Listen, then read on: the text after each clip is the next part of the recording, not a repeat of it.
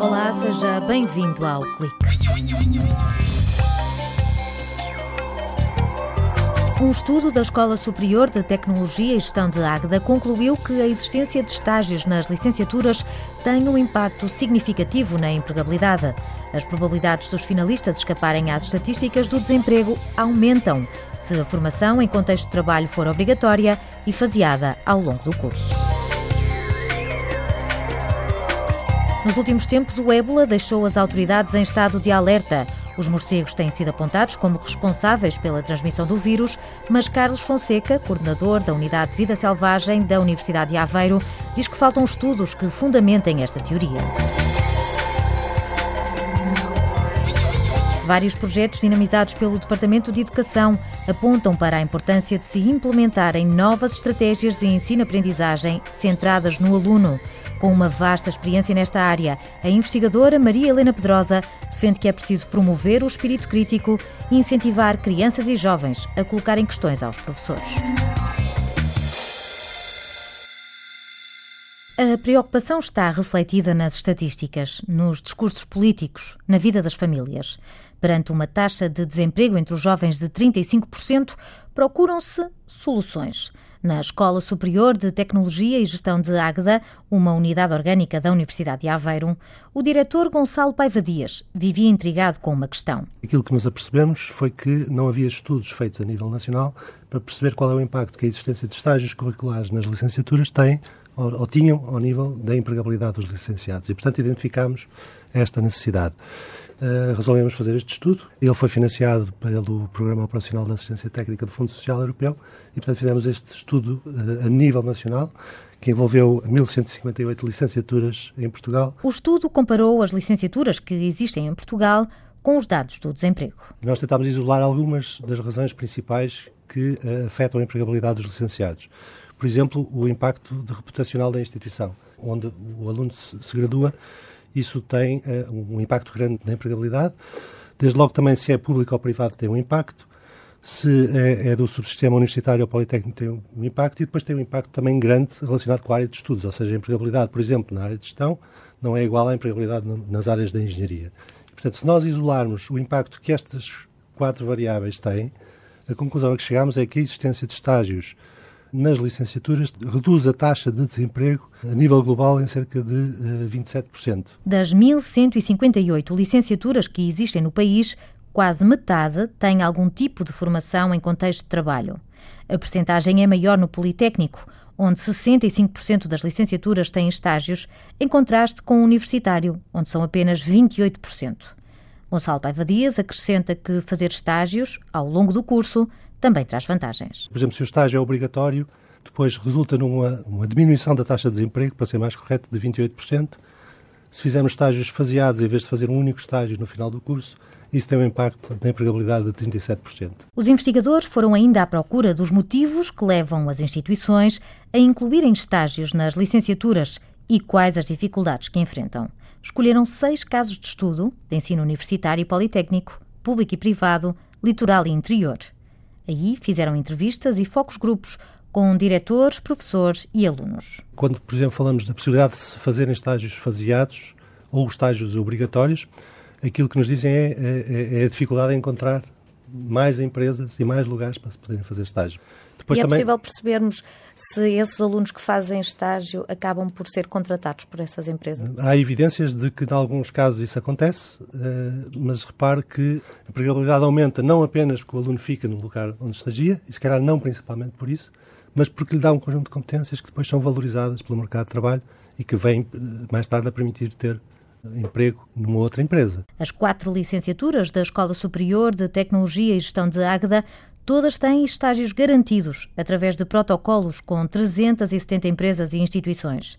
Gonçalo Paiva Dias diz que esta oferta se traduziu em mais alunos. A percepção que temos é precisamente de que isso tem um impacto na atratividade dos cursos. Por exemplo, no caso da, da licenciatura em gestão comercial, nós temos os três estágios ao longo dos três anos.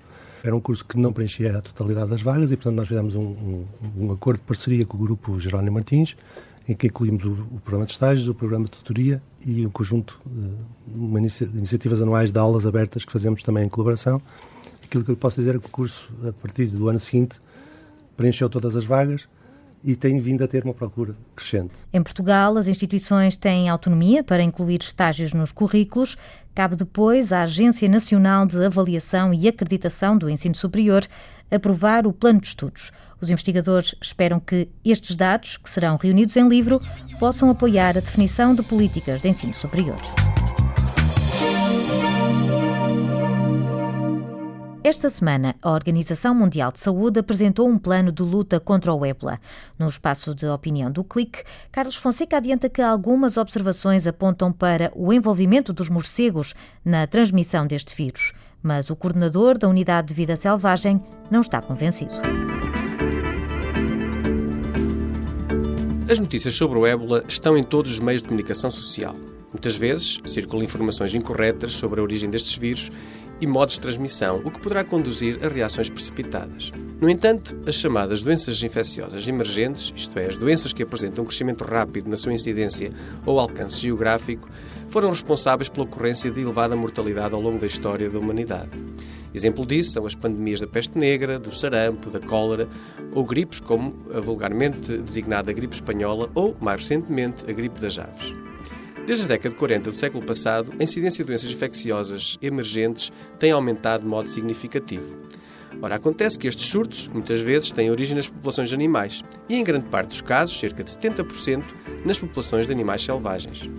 O caso da ébola é muito interessante. Os dados são escassos e há poucos estudos continuados que confirmem cientificamente qual o envolvimento dos morcegos na transmissão do ébola. Há somente evidências de algumas espécies da família Pteropodidae que não ocorre na Europa continental, sendo os hospedeiros naturais do vírus. Presume-se que os fluidos de morcego, a saliva, o sangue, as fezes e urina estarão envolvidos no processo de transmissão da doença para o homem será necessário iniciar e aprofundar linhas de investigação que permitam compreender melhor as características do sistema imunitário e fisiológico dos morcegos, entender a diversidade e a ecologia destes animais e dos próprios agentes patogénicos, perceber quais os fatores que permitem transmissão a outros animais e iniciar o desenvolvimento de modelos de probabilidade de ocorrência de surtos. Não devemos pôr em causa as populações de morcegos e os seus habitats, pois a perda poderá implicar riscos maiores para a saúde pública que a mera presença de agentes patogénicos nestes animais. Investir no conhecimento de médio e longo prazo é sempre a melhor forma de combater este tipo de doenças. Foi a opinião de Carlos Fonseca, docente no Departamento de Biologia da Universidade de Aveiro.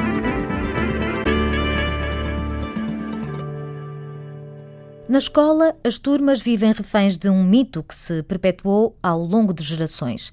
Diz-se que quem põe o dedo no ar para fazer uma pergunta é porque é burro. E assim, com receio de ser alvo de gozo, a maioria dos alunos fica em silêncio. A aula transforma-se então numa sessão onde o professor debita a matéria e os estudantes se limitam a ouvir. Maria Helena Pedrosa diz que é preciso acabar com esta mentalidade. É precisamente o contrário. Nós devemos encorajar, portanto, o questionamento, portanto, o perguntar, porque só pergunta quem identifica o que não sabe e quer saber mais. Quem não sabe nada não pergunta de facto. Portanto, o perguntar é sinal de que a pessoa quer saber e que sabe alguma coisa. A professora do Departamento de Educação da Universidade de Aveiro dedicou a sua vida académica à importância do questionamento os estudos feitos nos ensinos básico, secundário e universitário apontam todos no mesmo sentido. Para um aluno aprender e construir conhecimento, tem de ser capaz de levantar questões, de resolver problemas.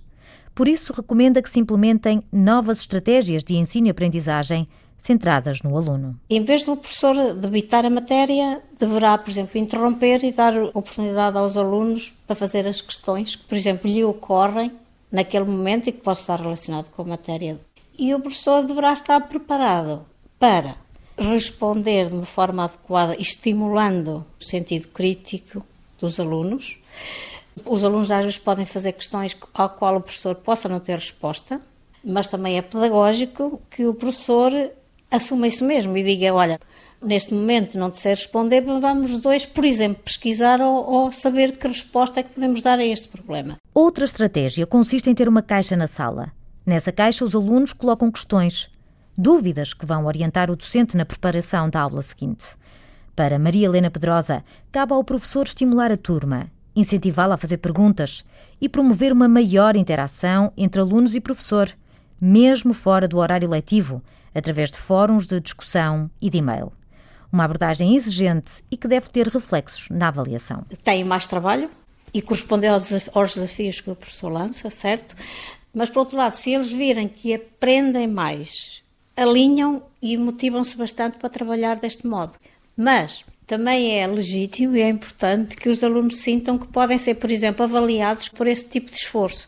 E, portanto, eu considero que a avaliação é um motor para a motivação e para que os alunos participem neste tipo de atividades, porque digamos que não estando habituados a trabalhar deste modo, é muito difícil motivá-los para. Estudos feitos entre os anos 2000 e 2014 nos departamentos de Química e de Biologia da Universidade de Aveiro mostram que estas estratégias de questionamento se refletem na qualidade do ensino.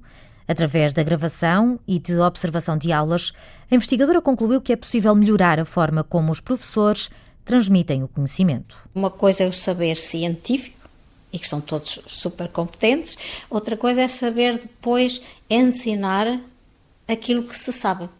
Ou seja, transformar o que se sabe de maneira a transmiti-lo, digamos, ao público que temos para frente, neste caso aos alunos de primeiro ano, que eram aqueles com que trabalhávamos. O trabalhar o desenvolvimento destas competências permitiu realmente desenvolver o saber académico dos docentes. Eles mesmo agora, pós-projeto, continuam a utilizar nas suas aulas algumas das estratégias que desenvolveram connosco, as questões do aluno no centro, permitir ao aluno levantar problemas, aumentar a interação com o professor, realmente permite-nos dizer que, sim, senhora, contribuiu para o desenvolvimento académico destes docentes. A docente do Departamento de Educação sublinha o caráter inovador destes estudos, onde as aulas dos professores universitários funcionaram como laboratório para aperfeiçoar as técnicas de questionamento. O nosso trabalho distingue-se um pouco do que é comum fazer na medida em que se baseia em dados da aula em contextos naturais e situações reais e, portanto, com observação direta depois com, com entrevista e com opiniões. Portanto, nós aqui na Universidade, acho que ao longo dos anos, no mínimo 2.500 alunos experimentaram este tipo de estratégias e trabalharam connosco. Portanto, nós propunhamos uma abordagem, negociávamos com o professor essa abordagem, adaptando-a à sua maneira de ensinar, desde que o professor concordasse, percebesse e interiorizasse a abordagem, aplicava nós, nós, digamos, demos formação, se é que isso pode considerar, não foi esse o sentido, aos docentes com quem trabalhamos. Está a ser preparado um livro que vai reunir estratégias e sugestões sobre como partilhar conhecimento de forma eficiente, estimulando a veia pedagógica dos professores universitários. Os resultados dos projetos sobre questionamento serão divulgados no dia 19 de junho durante um seminário internacional em Aveiro. Tempo ainda para lhe dizer que até ao final do mês estão abertas as candidaturas para a Academia de Verão. Tem lugar na Universidade de Aveiro entre os dias 5 e 17 de julho. Fica então a sugestão para umas férias dedicadas à ciência. Ponto final no clique. Conto consigo no próximo sábado. Até lá.